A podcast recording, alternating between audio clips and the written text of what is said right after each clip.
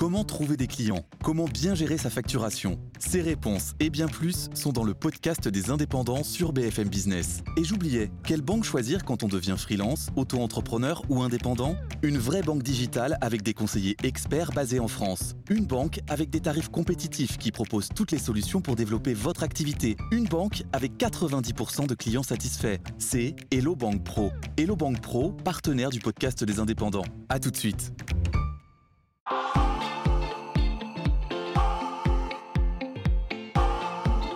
BFM Business, tout pour investir.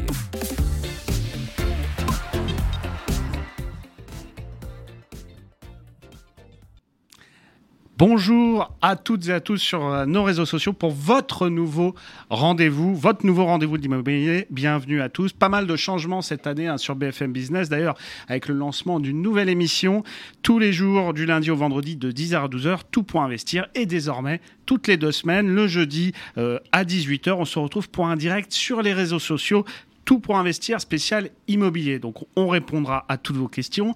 N'hésitez pas à commenter et à nous demander des conseils en direct. Si on fait ce rendez-vous chez BFM Business, c'est aussi qu'on est convaincu que de plus en plus de gens s'informent via les réseaux sociaux et que tous ne connaissent pas d'ailleurs BFM Business. Il y a un vrai enjeu euh, pour aider les gens à se forger une culture financière. Et donc pour répondre à vos questions, on a demandé à Christopher Vangen d'être avec nous en tant qu'expert. Bonjour Christopher. Bonjour Jean-Louis. Alors comment est-ce que euh, on doit te présenter? On dit influenceur immobilier, investisseur immobilier? Surtout pas le premier. Euh, non, je suis, euh, j'ai plusieurs casquettes. Je suis investisseur immobilier avant tout. C'est, j'ai démarré en tant qu'investisseur il y a 10 ans. Et aujourd'hui entrepreneur, j'ai une multitude d'entreprises, 5 pour être précis, qui répondent toutes aux besoins de l'immobilier et à ce que tu viens de dire au début, c'est-à-dire toujours dans le but d'informer et de former les Français sur l'éducation financière l'immobilier et la fiscalité. Donc mes entreprises tournent autour de ça. Et la partie réseaux sociaux, c'est qu'une partie visible de l'iceberg pour, euh, pour communiquer parce que euh, plutôt qu'utiliser euh, des réseaux traditionnels, on utilise les réseaux sociaux. Voilà. Et donc ça fait combien de temps que tu fais ça? Tu es, à combien d'opérations immobilières? Est-ce que tu peux nous résumer un petit peu Alors investisseur immobilier, j'ai démarré il y a quasiment 10 ans, il y a un peu plus de 9 ans, donc j'avais 23 ans, j'étais jeune à ce moment-là. Enfin une petite opération. Bien, tôt. j'ai démarré tôt. Maintenant avec le recul, j'aurais pu démarrer encore plus tôt. C'est ce qu'on a essayé de voir aussi pendant ce live pour les jeunes qui nous regardent. J'ai démarré avec une petite opération qui faisait 15 000 euros à Budapest. Très petit budget, on se demande comment on peut trouver des appartements comme ça. Bien oui, à ce moment-là, on en trouvait. Puis après, j'ai pris goût à l'immobilier, j'étais piqué. Une fois qu'on est piqué, c'est dur euh, de revenir en arrière.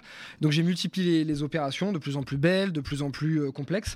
J'ai fait de la construction, j'ai fait de la division, j'ai acheté des immeubles, diverses opérations sur divers euh, continents, parce que j'aime beaucoup voyager aussi, donc j'en ai profité pour faire des opérations à l'étranger.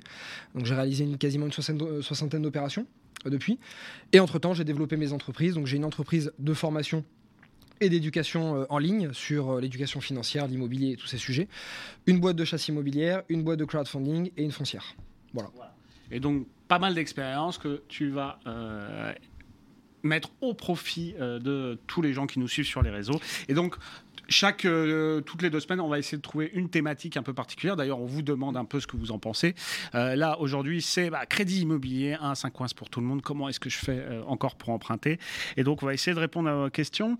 Alors, il y a une première question de ferez attention sur les, ah, sur, sur, les pseudos, c'est toujours un peu bizarre. Alors, Red Dragon X26, euh, comment obtenir un crédit lorsqu'on est intérimaire, peu importe les conditions euh, du prêt? Et j'ai envie de dire intérimaire, mais c'est pareil pour les professions quand on est auto-entrepreneur, par exemple, euh, j'en sais rien, chauffeur VTC, etc. Enfin voilà, quand on est dans ce type de profession, comment on fait? Je vais faire une petite intro juste avant, qui vient de tomber aujourd'hui, augmentation du taux de la BCE. Ouais. Ça ne pouvait pas mieux, enfin mieux ou mal tomber, on ne sait pas comment on peut le dire. En tout cas, c'est d'actualité, c'est aujourd'hui. On n'avait pas choisi ce thème du crédit avant, on ne le savait pas.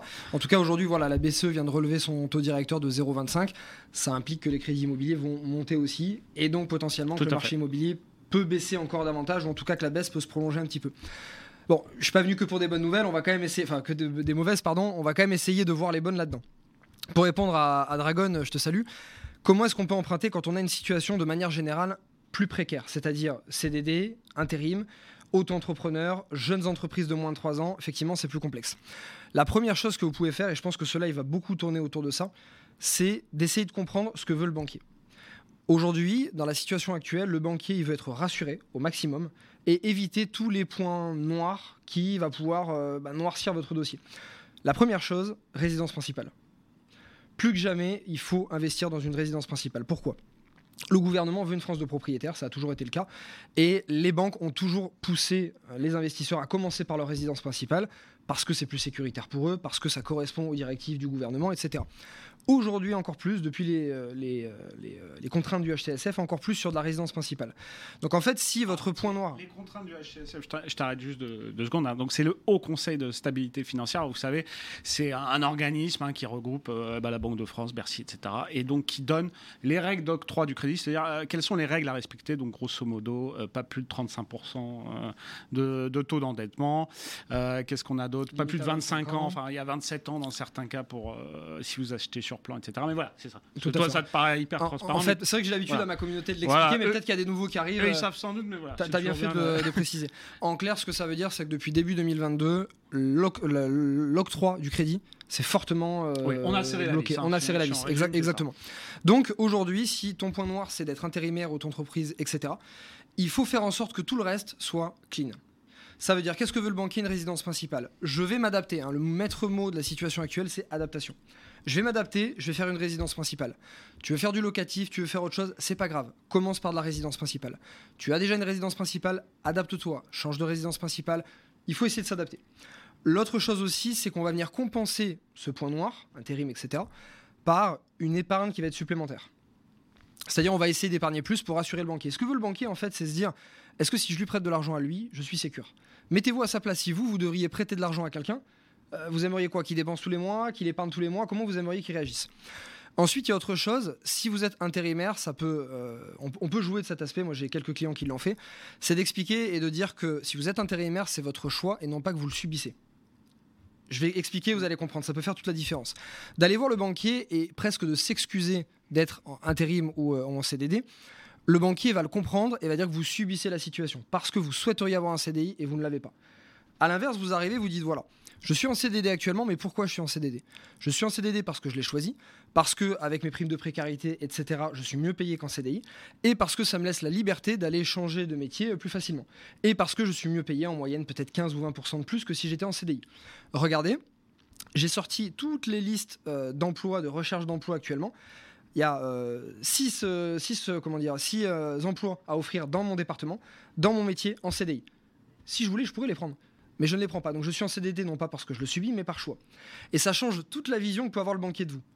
Et en fait, ce que veut le banquier, c'est qu'on lui raconte une histoire. Alors, pas une mauvaise histoire, mais une histoire. Bah, il veut être rassuré. Hein, il veut être rassuré. Il n'a pas envie de perdre ses sous. Alors c'est pas ses sous à lui, mais bon, pour la banque, la banque n'a pas envie. En de tout cas, pendant une heure ou deux, ça va être les siens. en tout mm. cas, c'est comme ça qu'il est, qu'il est employé.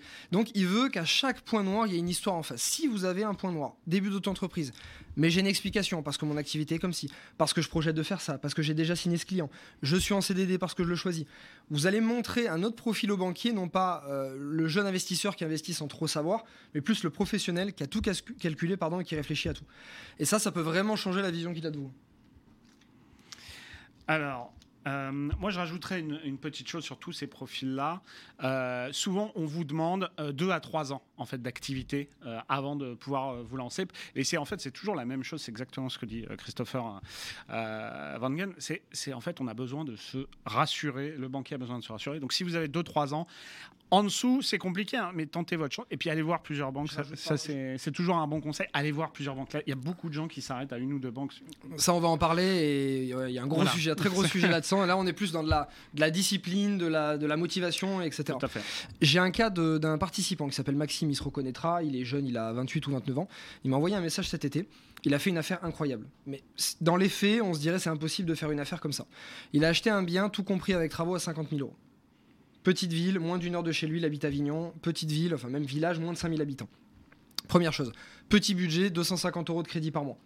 C'est moins cher qu'un leasing pour une Dacia neuve. Pour remettre les choses dans le contexte. Deuxième point, il a, euh, il a obtenu un crédit à 110%, sans apport. Aujourd'hui, on se dit 110%, c'est impossible. Très rare, hein. très, Effectivement, c'est très très rare aujourd'hui. Mais si on a les bons arguments, c'est encore possible. Je dis pas que c'est possible à tous les coups, mais c'est possible. Lui, il l'a fait. Et devinez quoi? Il est en CDD. 1800 euros par mois CDD. Il a obtenu son crédit en mars. C'est pas si vieux. Hein. Donc certes, il avait un taux peut-être à 3 ou 3,5, mais il a obtenu un crédit 110%, 50 000 euros. Donc un autre point aussi, c'est d'avoir un montant qui soit très faible. Des fois, on veut, on veut tellement investir qu'on veut démarrer de suite par 100, 200, 300 000 euros. Faut pas avoir peur d'aller un peu en dehors de chez soi. De... Moi, j'ai démarré par 20 000 euros il y a 10 ans. En gros, faut pas être au taquet nécessairement de ce qu'on pourrait faire de son taux d'endettement. En fait, déjà, faut, faut peut-être tester à une plus petite échelle euh, plutôt que de se lancer tout de suite dans un énorme projet. Parce que 100 000 euros en CDD, il aurait peut-être refusé. 50 000, il a accepté. Résultat, il a fait une petite love room qui, soit dit en passant, est un concept qui est exceptionnel en ce moment, qui cartonne. Tout ce qui est logement atypique cartonne. Et euh, il a dégagé cet été plus de 3 ou 4 000 euros de revenus sur tout l'été pour 500 euros de crédit en face. Il a 28 ans, il a 250 euros de crédit. Donc on suppose en Airbnb. Donc... Exactement. Voilà. Ma belle opération en tout cas à lui.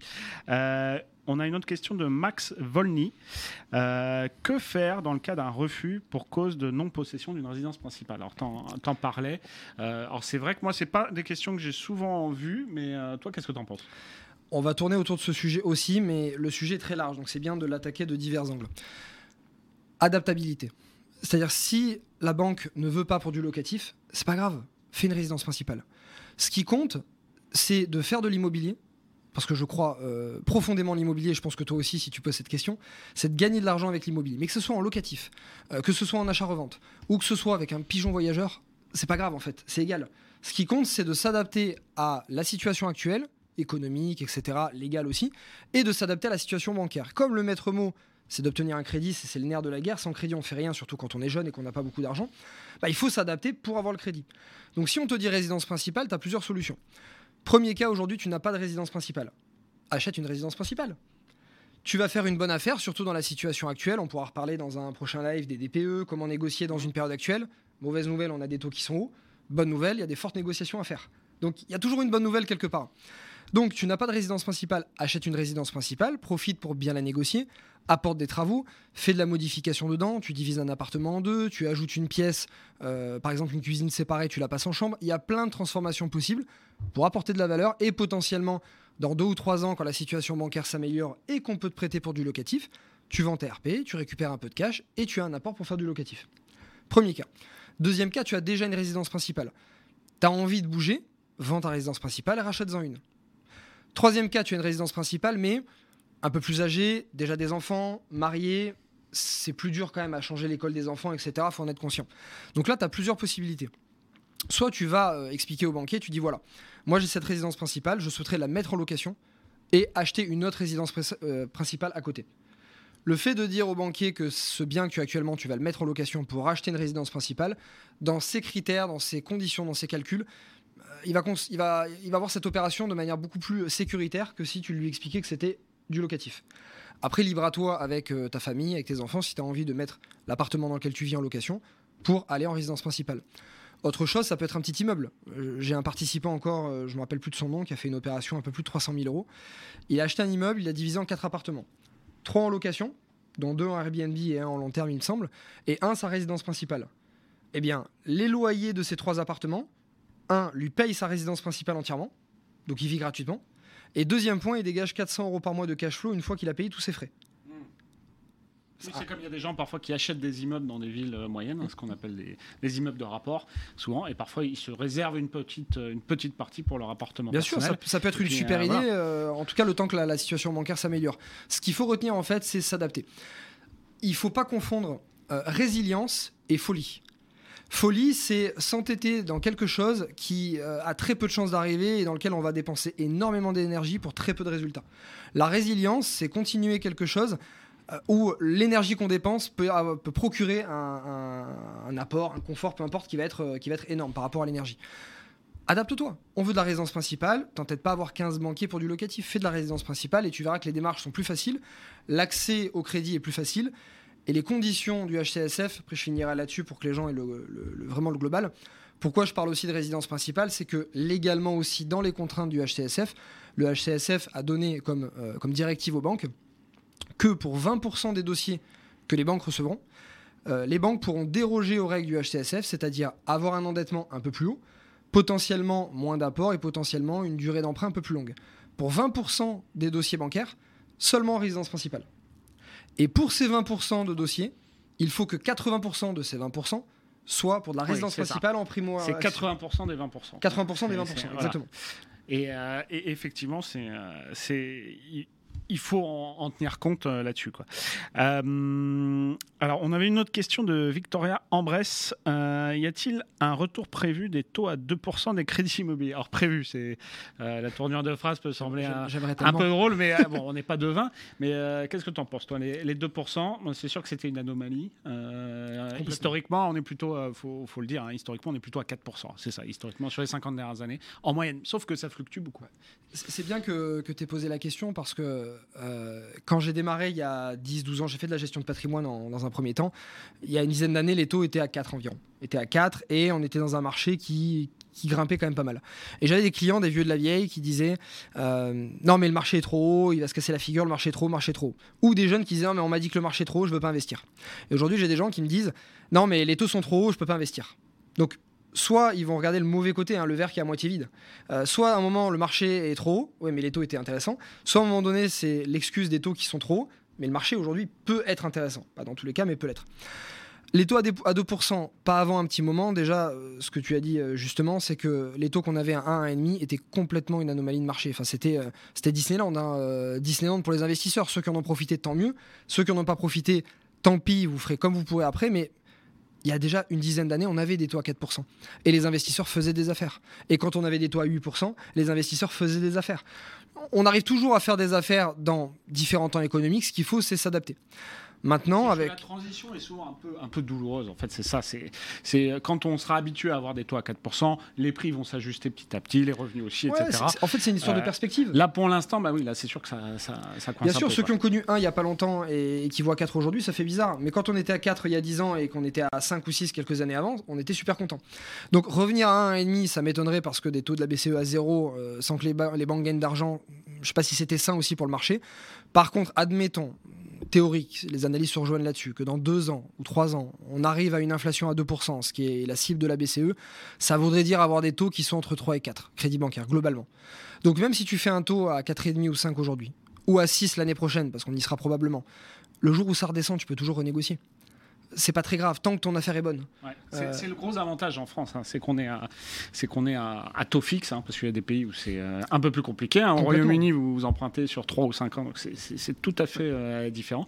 Mais en, France, on a cette chance et donc on peut renégocier en fait à la baisse. Il suffit au moins d'avoir un point de différence, mais en fait, ça se fait très bien. Et en plus de la renégo, tu l'as dit, c'est bien que tu es ouvert sur l'international. Je voyage beaucoup, je vis une partie d'année au Mexique, je vis à Bali. Les conditions d'accès du crédit dans ces pays, nous, on parle d'échelle sociale chez nous grâce au crédit. Là-bas, il n'y a pas d'échelle sociale. Hein. C'est un tabouret hein, social. Et encore.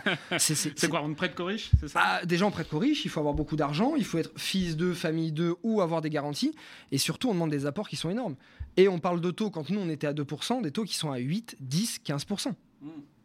J'imagine même pas maintenant, on a dû dépasser les 20. Donc aujourd'hui, en France, malgré la situation actuelle d'apports qui sont plus conséquents qu'avant, de taux qui sont un peu plus hauts, on reste un des pays dans le monde où c'est le plus facile d'emprunter. Il faut quand même en être conscient.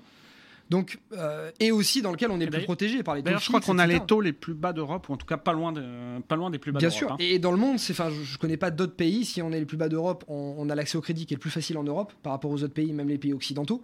Donc, à mon avis, c'est dans le monde. Et on est aussi beaucoup plus protégé par les taux fixes, par euh, le HTSF qui, au final, euh, même si les investisseurs ont râlé un petit peu quand c'est sorti, c'est pour nous protéger, c'est pour désendetter le pays. Donc, c'est sain aussi, finalement, cette démarche.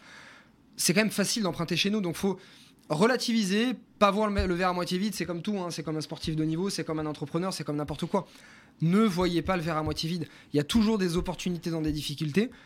On parlera peut-être dans un prochain live des opportunités de marché aujourd'hui.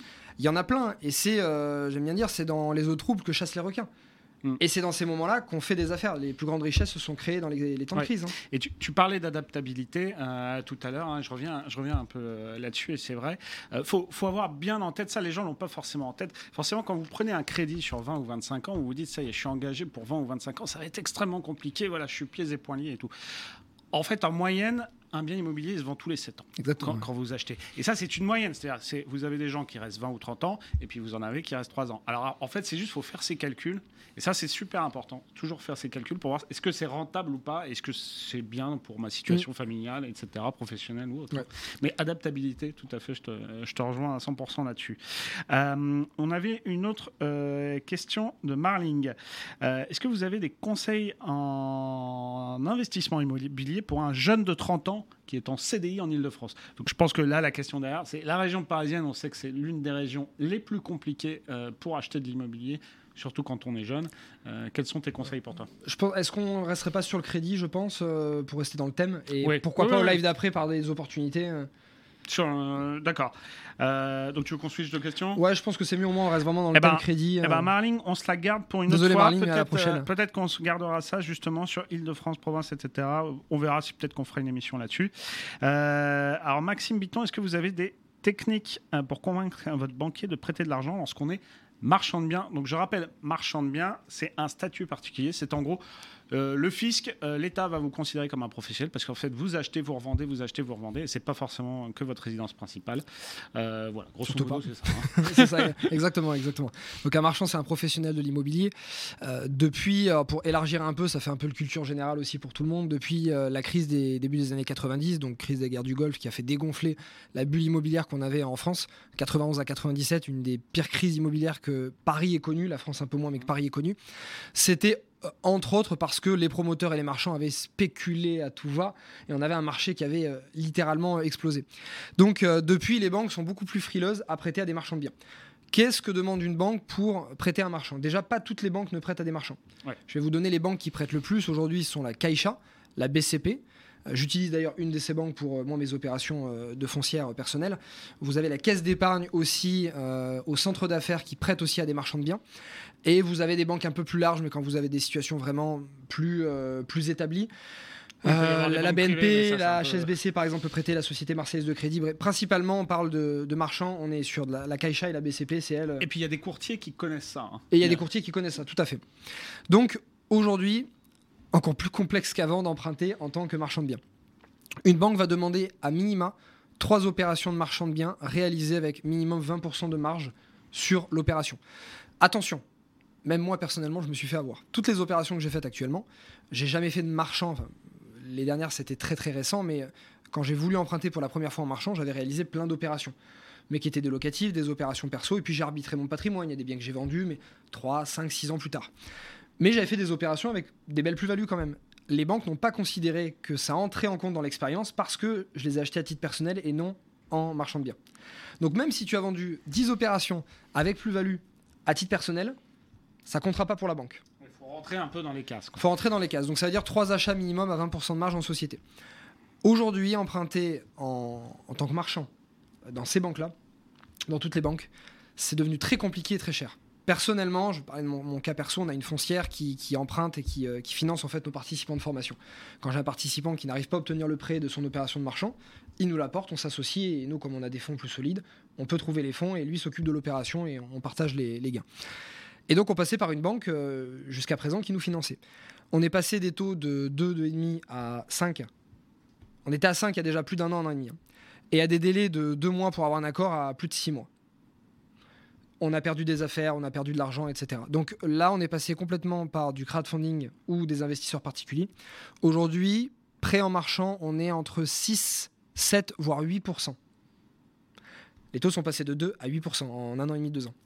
Le crowdfunding, par exemple. Crowdfunding, pour ceux qui ne connaissent pas, ça permet en fait de se financer quand on fait des opérations, porteurs de projets, marchands de biens ou promoteurs, de se financer auprès des particuliers qui vont nous prêter et puis une plateforme va euh, sécuriser l'opération.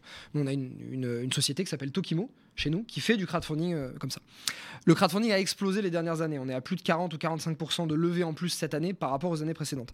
Et cette année, vu les conditions économiques, ça va encore augmenter. Les taux moyens sont passés, je crois qu'on était à 9,8 l'année dernière, à moins de 11% cette année. C'est-à-dire quand les taux de marchand en banque sont passés de 2 à 8, le crowdfunding est passé de 9,8 à 10,8. C'est le coût du capital. Hein. Pour ceux qui, aiment bien la finance, en fait, ça s'appelle le, coût du capital et c'est exactement, exactement. Donc aujourd'hui, on se retrouve, donc nous, tant mieux, on est chez Tokimo, donc on a plein de marchands de biens qui viennent pour se faire financer, donc tant mieux.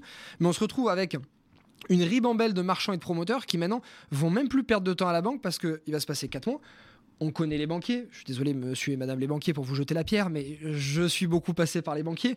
Un coup c'est oui, un coup c'est non. On pense que c'est oui et quatre mois après, finalement, une directive qui a changé, c'est non. En tant qu'investisseur, c'est fatigant de se projeter, on perd de l'argent, du temps. Crowdfunding, en une semaine, deux semaines, trois semaines, vous avez vos fonds. Voire des fois, on a levé des projets en quelques secondes ou en quelques minutes. Ok, c'est 3-4% plus cher, mais la rapidité est telle que bah, ça vaut le coup. Donc, marchand de biens, je te conseille soit de passer par des investisseurs particuliers, tu les rémunères avec un taux à 10, 12, 13% suivant le niveau de risque de ton opération. Soit par du crowdfunding, ça sera beaucoup plus rapide, sécuritaire et euh, avec une différence de taux qui aujourd'hui vaut le coup par rapport au, euh, bah, aux derniers mois ou aux années précédentes. Oui, puis il faut dire, il y a quand même plusieurs grosses plateformes hein, de, crowdfunding immobilier. Et après, euh, bien se renseigner aussi sur la formulation juridique. Euh, généralement, c'est un peu mieux quand ça passe par des, obligations, c'est-à-dire la, les gens ont une part de votre dette en tant que, mhm. en tant que marchand de biens, en tant qu'apporteur d'immobilier. Voilà. Bon, après, c'est des détails à bien regarder et peut-être bien s'entourer aussi avec, avec des avocats là-dessus. Alors, il y a une question qui n'est pas complètement complètement crédit, mais moi, si tu veux, je peux aussi répondre. C'est mm. euh, Néotode. Euh, est-il possible? Alors, je vais la transformer un peu sa question. C'est, il veut acheter un bien immobilier, euh, donc il veut faire un crédit, mais il a aussi un petit apport en crypto. Voilà. Et il se demande, est-ce que c'est faisable? Alors, je sais pas si toi, tu as eu ce, cas-là ou pas. Bien sûr. étant investisseur crypto et, on connaît beaucoup d'investisseurs crypto aussi et des investisseurs qui, euh, pendant le, bull run, c'est-à-dire la, phase, euh, la phase d'explosion de, marché des, cryptos, euh, se sont retrouvés millionnaires, multimillionnaires, alors qu'ils partaient d'un capital qui était très faible. Donc la question c'était, maintenant j'ai envie de sécuriser mes gains, je les réinvestis dans l'immobilier.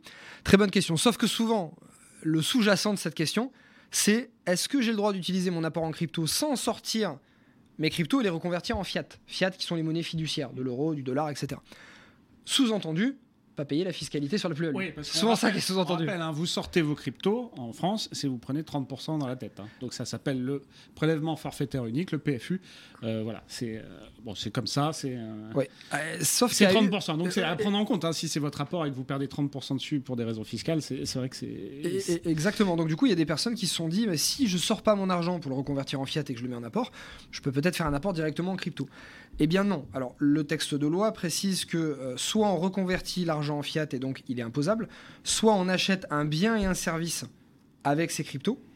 Et dans ce cas-là, c'est automatiquement, c'est comme si c'était reconverti en fiat et donc imposable. Donc, j'ai par exemple un notaire avec qui je travaille qui a fait euh, la première vente crypto de France, c'est lui qui l'a, faite. Euh, les cryptos sont passés directement de l'acquéreur au vendeur, mais il y a eu une imposition sur les plus-values latentes à ce moment-là donc peut-être qu'ils pensaient les éviter, mais non, on ne les évite pas. Donc du coup, que tu reconvertisses en fiat et que ce soit un apport, je pense que c'est plus facile plutôt que d'essayer de convaincre un vendeur qui euh, risque d'être un petit peu réticent, d'essayer de le convaincre pour lui envoyer directement tes cryptos. À la limite, reconvertis-les en fiat et, fais-toi un apport. Par contre, le fait de pouvoir diversifier, euh, je ne connais pas ton portefeuille crypto, ni le pourcentage que ça représente dans ton patrimoine global, mais de diversifier ou de sécuriser des gains, en ce moment c'est peut-être plus les pertes, mais sécuriser des gains dans l'immobilier, c'est une bonne chose et tu fais bien. Alors, moi, j'avais une, euh, une, dernière question, mais c'était une question personnelle. Euh, euh, quand on est à l'étranger, qu'on investit à l'étranger, alors déjà c'est un peu stressant, etc., de trouver un crédit. Alors qu'est-ce qu'il vaut mieux faire? Est-ce qu'il vaut mieux aller dans une banque du pays? J'en sais rien, je veux investir au Vietnam, je vais dans une banque vietnamienne, ou est-ce qu'il vaut mieux avoir une banque française pour après aller investir au Vietnam? Qu'est-ce que, comment ça, ça marche ça? Ni l'un ni l'autre, mon capitaine. Malheureusement, j'aurais aimé pouvoir dire oui. Alors, je vais élargir un peu la, question. J'ai investi euh, dans plusieurs pays. Hein, pour ne pas les citer, j'ai investi en Indonésie, à Bali, euh, à Toulouse au Mexique, euh, à Dakar au Sénégal, à Budapest aussi, en Hongrie à l'époque. Il faut prendre en compte que acheter à l'étranger veut dire pas de crédit. La banque ne vous financera pas un bien immobilier à l'étranger. Parce qu'aller prendre des garanties sur un bien qui se situe à Bali, ou à Toulouse ou dans la pampa sud-américaine, le risque, est énorme, hein, le risque est énorme et c'est très compliqué. Donc la banque ne vous le financera pas. Mais, plusieurs cas. Vous allez dans un de ces pays, je ne connais pas euh, les, règles d'octroi de crédit dans toutes les banques, mais vous, avez un peu de cash, une très bonne situation, vous vivez dans le pays en question, vous avez du cash qui rentre ou une société, vous allez probablement pouvoir faire un crédit dans le pays en question. Je sais que moi, faire un crédit à Bali, c'est très compliqué, faire un crédit au Mexique, c'est très compliqué, même en étant installé là-bas, en ayant des revenus. Par contre, il y a des pays sur lesquels c'est faisable. Donc allez vous renseigner dans le pays. En tout cas, ce qui est sûr, c'est que si vous êtes euh, étranger, que vous n'avez rien dans ce pays, c'est-à-dire pas de biens qui sont déjà payés, pas de société euh, avec des parts qui ont une certaine valeur, pas de cash qui rentre, ça va être très difficile. Ensuite, l'autre cas, si on parle de pays frontaliers, là par contre c'est différent. Pays frontalier à la France, vous allez en Suisse par exemple, j'ai énormément de mes clients qui sont frontaliers suisses, pardon. Frontaliers suisses, vous avez des banques françaises ou suisses qui ont l'habitude de ça. Donc elles vont vous demander peut-être un peu plus d'apport euh, que si c'était une opération française, peut-être euh, des taux un peu plus hauts, mais dans tous les cas, vous allez réussir à faire des opérations. Donc tout ce qui est banque limitrophe frontière, espagnole, italienne, euh, Allemagne, Suisse, vous trouvez des banques, euh, des banques limitrophes qui pourront le faire.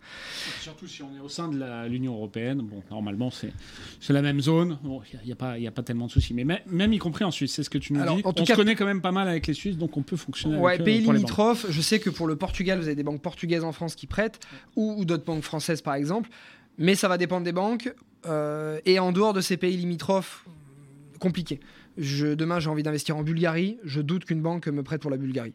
Mm. Euh, je veux investir dans un autre pays euh, différent, en Grèce par exemple. Je doute parce qu'elles ont peu l'habitude. En fait, ce qui s'est passé, ça a été une question de frais de demande. À un moment donné, on a eu, on a eu énormément de Portugais, énormément d'Italiens, énormément de Suisses. Beaucoup de personnes ont voulu investir dans ces pays. Ils se sont dit, bon, à un moment donné, on a euh, X personnes qui représentent X millions ou milliards d'euros de crédit qu'on nous demande dans ce pays. On va peut-être aller étudier et voir si on peut prendre des garanties dans ce pays. Et le dernier cas, enfin, si tu veux acheter à l'étranger et que euh, on est dans un pays qui est très lointain ou pas frontalier, euh, tu peux avoir des possibilités qu'une banque te finance, mais ça va être dans ces cas. Soit tu as un bien immobilier en France qui est déjà entièrement payé. Dans ce cas-là, tu vas faire un crédit hypothécaire. La banque va prendre hypothèque sur ton bien, te prêter à hauteur de 70% à l'époque, plutôt entre 50 et 60 aujourd'hui. Et dans ce cas-là, tu as du cash et tu peux en faire ce que tu veux et investir dans un autre pays. Soit tu peux avoir du crédit trésorerie, ça s'est vu avec certains de mes clients. Là, on parle plutôt de, profils banque privée ou des profils qui ont des belles situations. À ce moment-là, tu as de la trésorerie, tu vas acheter ton bien immobilier cash à l'étranger et la banque va te faire un refinancement en général sur une dizaine d'années, 12 ans à peu près. Quasiment comme un crédit conso. En dehors de ces cas, faut pas compter sur un crédit pour les achats à l'étranger vaut mieux mettre un peu d'argent de, côté avant. Mettre un peu d'argent, en tout cas pour les profils les plus débutants, je conseille pas forcément, faites pas comme moi, quoi. démarrer par l'étranger.